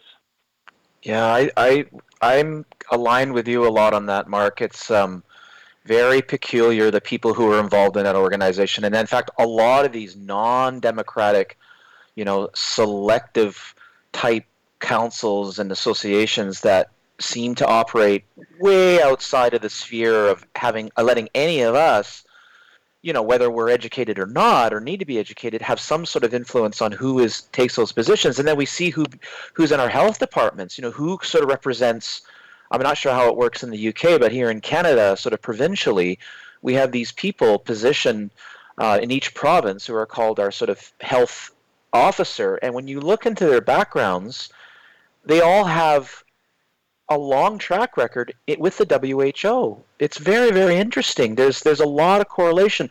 Mark, I wanted to share a really quick story with you guys, with with everybody here and, and the audience, obviously now, before I lose that track, because I want to see if it relates to some of the sort of spiritual qualities we're talking about. So, a long time ago, in a galaxy far, far away, no, but like about 20 years ago.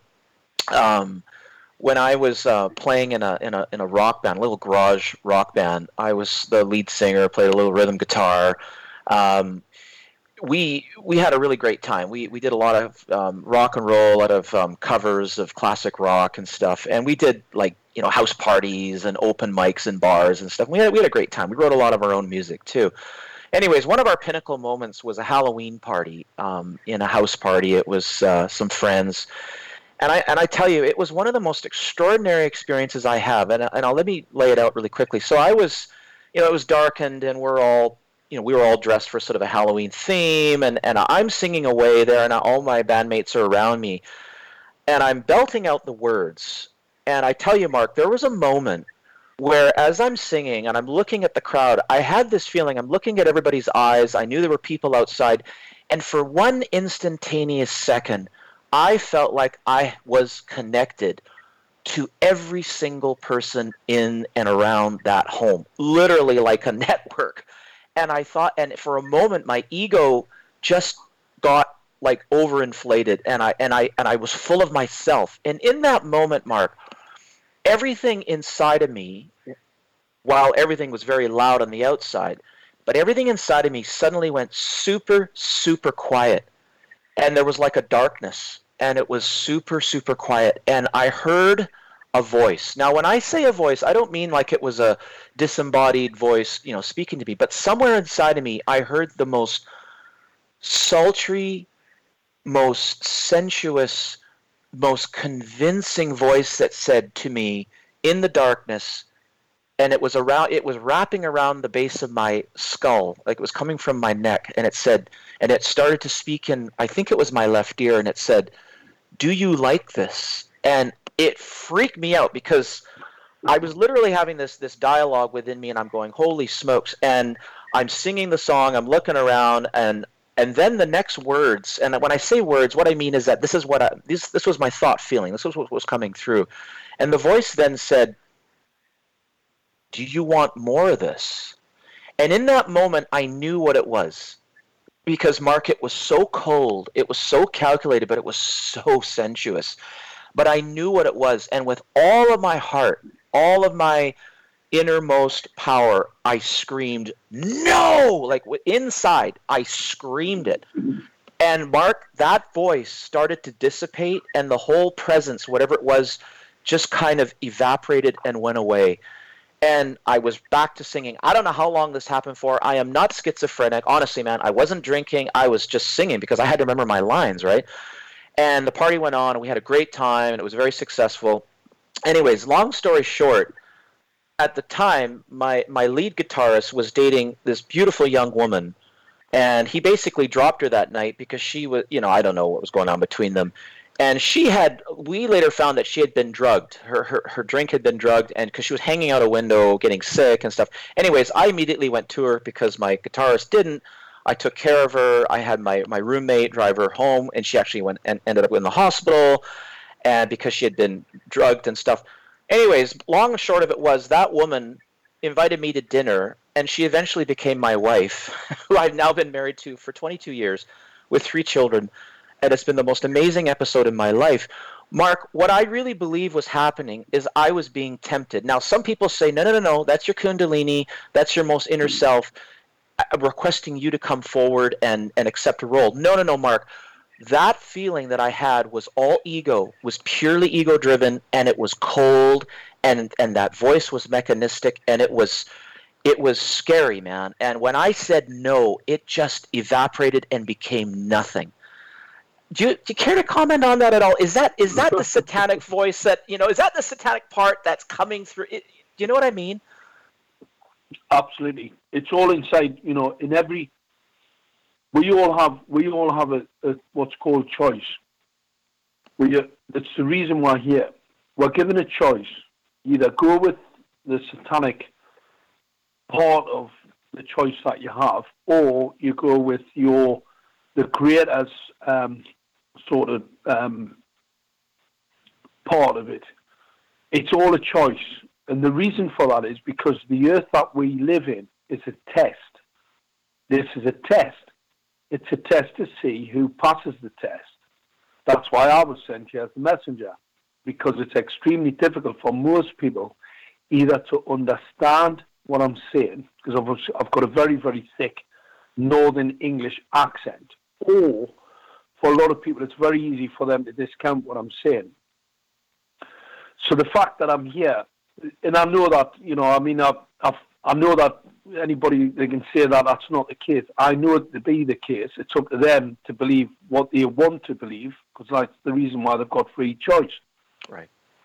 I know that to be as a fact because of some of the inventions I had and some of the history that I have, which all culmin- culminated in me being in Gateshead. See, I was born in a place called Ben Sham. Now, Bensham is has one of the largest Orthodox Jew populations outside of Israel. Really? It's a main centre for Orthodox Jew. Uh, it's a teaching college for Orthodox Jews from around the world. Gateshead, the council at Gateshead, the emblem of the Gateshead Council is a goat. And the reason it's a goat is because it wasn't Gateshead, it was Goathead. It was the goat head and the mark of the beast. Oh boy. Now, for some inexplicable reason, I was born in Ben Sham, and I have the knowledge to explain to people what 5G is, what it actually is, and what the agenda is. So therefore, it's up to them, it's up to others to take that information, do what they want with it. That's why they've got free will. But the you know the, the inexplicable reason why I was born here, why I stayed here, and why I fought this, because I'm a pretty robust type of character. I can be pretty offensive. I'm not a snowflake. I don't go along with a snowflake agenda. I'm pretty robust, and obviously, I forced the situation where gated Council, Gateshead Council had a lot of lights, especially where I live, in other parts of gated, where they were being damaged.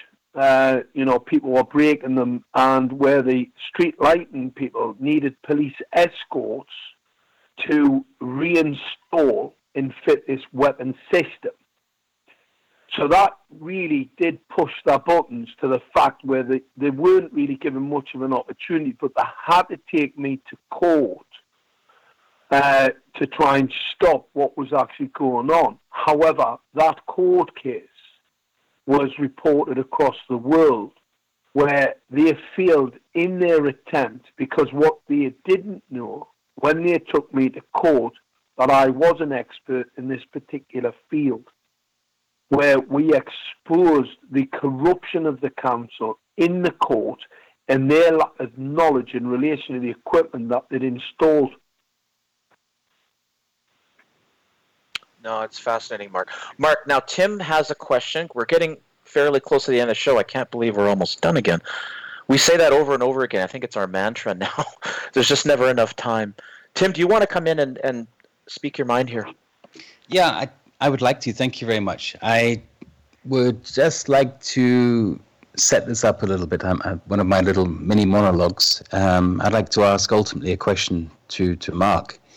Um, I mean, at the moment, I think we're living in a, in a time where the 5G has kind of rolled out and ramped up without any real control over how, you know, if we disagree, well, too bad. I mean, very few of us, Mark is one of the few people on the planet who has actually done something about this or managed to get this through the courts and actually turn this around, which is fantastic.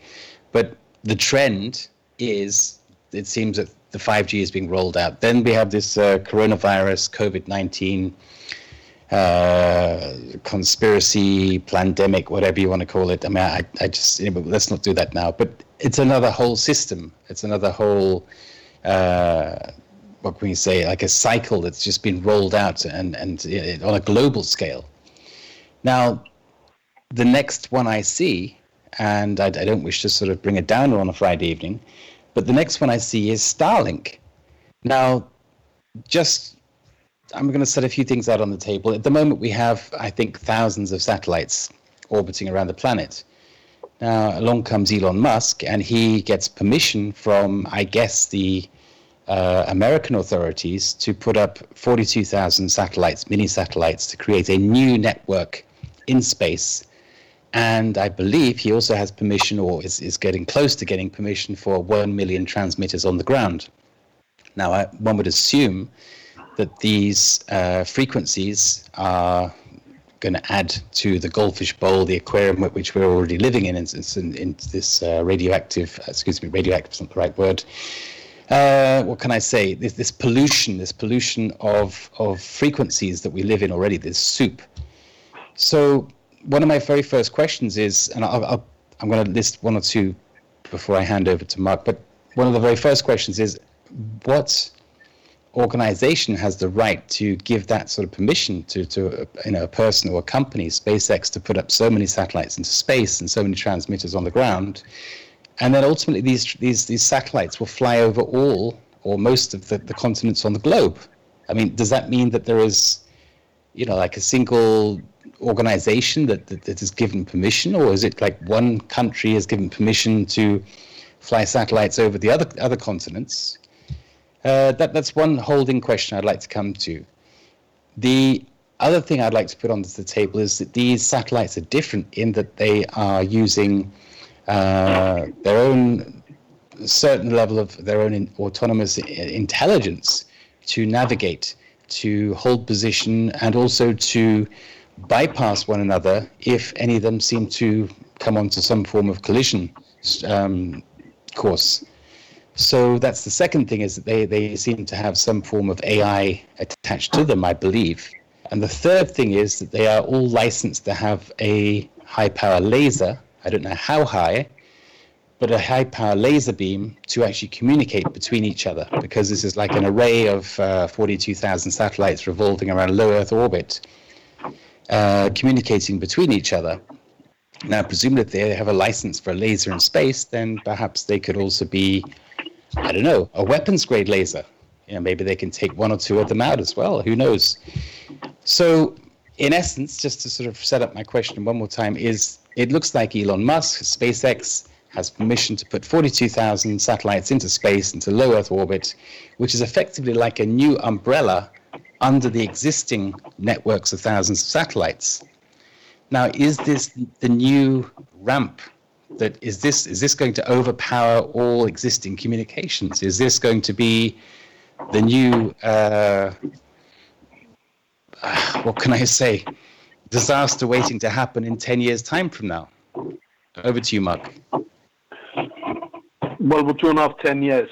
That's number one. We've got until okay. about 2025. The plans to go 25, 20, 237 million US citizens by 2025 and 55 million. We've got that documented It's on a weapons systems.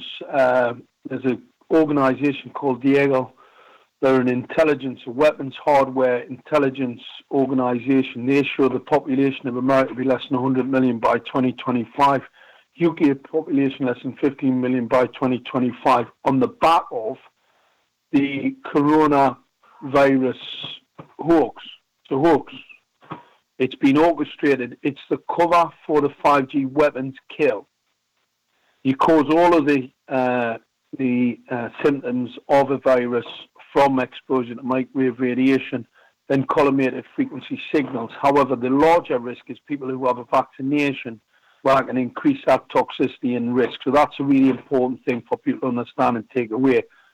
Get the vaccination, you'll not be living on this planet for very much longer, but also you will have lost your soul because obviously in that vaccination is enough, you know, fetal material, dead babies, uh, basically other uh, DNA structures from other animals, uh, basically so that you want what the creator created.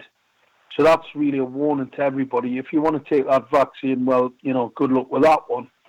Um, the satellite narrative, I'm really pleased you've asked that question. It's a very, very important one. It's a smokescreen. Mm. Elon Musk can't even get a car to drive down the road without it crash, crashing into another one. All right, mm. so the AI system is not what what's actually happened because of the work of what I've done and others.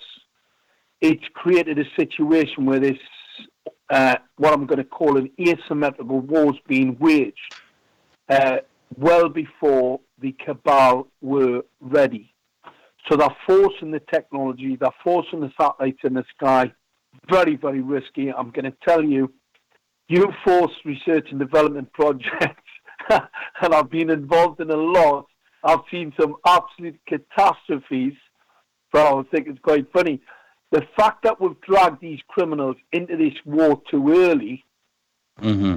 they will feel demonstrably. They're failing already. They know they're failing. They know they're going to lose because we've dragged them into the war too early. The uh, the deployment of those satellites, the satellites need a ground-based array to be potent. Norm, normally they operate uh, on less than 12 volts. Well, a 12 volt source in a satellite, I don't care, you could have 200 million of them in the in in low orbit. They're not going to be very potent. What they need is that basically mirrors in the sky. So what they do, they geo-orientate themselves so they can then target down to ground. So I've got a ground-based array. It fires a signal to the satellite. The satellite then reflects it down to a ground base. Now, if I've got more satellites in the sky, they can geo locate themselves. So when I fire the signal up at numerous numbers of satellites, they then then focus because the more elements we have in the weapon, the more focality you have at the target site. So the more ante- so the more antennas we've got on the ground, we focus that up. To, so there's a number of antenna sites. We'll fire those signals up to a, an array of satellites those are mm-hmm. the satellites then focus that radiation to the ground. That gives you the potency to start taking out cities uh, and larger, you know, military bases, etc. So that's basically what's going on. So people have to be mindful. The satellites are basically a mirror in the sky, nothing to be too concerned about. However, I'm going to be laughing when I think start to come to ground because Russian technology is not a good idea. In fact, I watched the latest launch of the uh, this exploration into space, and somebody sent me a video, and on the rocket booster, there was actually a rat walking across the rocket booster as it was in spin. Now, it's quite a clever rat, so it's in low orbit uh, walking across the booster. So that whole thing was fake. Right, it was a fake. Oh, interesting. So, so absolutely fake.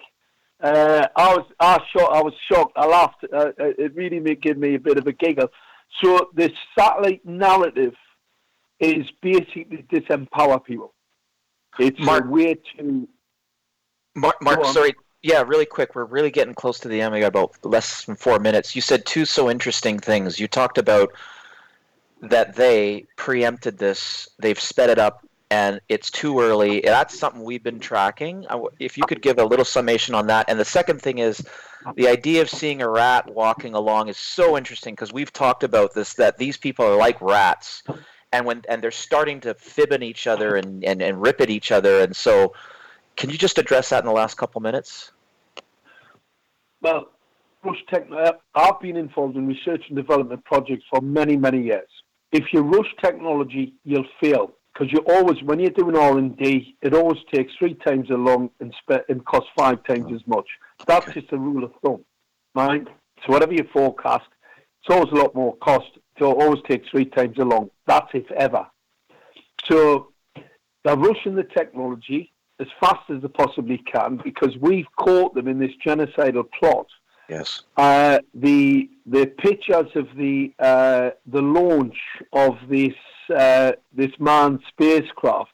I watched the video where there was actually a rat in space walking across the booster of the rocket. Seriously, I mean, I watched the video. I, I giggled. It was hilarious. So that shows that whole thing's fake. Mm-hmm. Um, and the like I said, Elon Musk can't even get a couple of cars to drive around the, down the road without cracking it, crashing into police vehicles, believe it or not, or fire, or, or, or, or actually uh, fire tenders. Can't get his vehicles to drive along the road. So if anybody thinks that he's got the technology to actually drive this into space where they're going to geolocate themselves and keep themselves from crashing into each other, well, mm. let's just see how that one pans out. But that's, you know, not to make light of it, that doesn't mean to say that everybody who listens to this has to act and act appropriately. Yeah. What I mean by that, talk, tell, text. Get the information out. The knowledge is key to bring, you know, I've always said 5G is the key. We know about the paedophilia, we know about the cabal, we know about that predilection for children and, and, and you know, the horrendous horrific uh, actions of some of these elites, these elite groups, where they've yeah. basically committed some absolutely horrendous crimes against humanity uh, and against children and against God's work. You know about yours work. This is this is appalling behaviour of these people who've put themselves in positions of power. Their time is up. Yes. What we have to do, we have to push and expose tell the truth, keep pushing the truth out there, and we'll smash these criminals and put them and drag them down the hole into hell. That's a beautiful, beautiful insight, Mark. And I'm so grateful that you have brought that awareness to us that it is a time to act not by being who they are, but by being who we are, and that's beings of light and choosing consciously to exercise our our right of choice and our right of awareness and not to surrender to fear and not to surrender to their evil temperaments either. It doesn't mean go in and be who they are. Let's be who we are. I thank you so much. This has been a most enlightening conversation, and I probably will listen to this many times over, and I'm certainly going to share it with everyone I know. Deep gratitude to you. And we are Thanks. at that time. We'll catch you next week, all.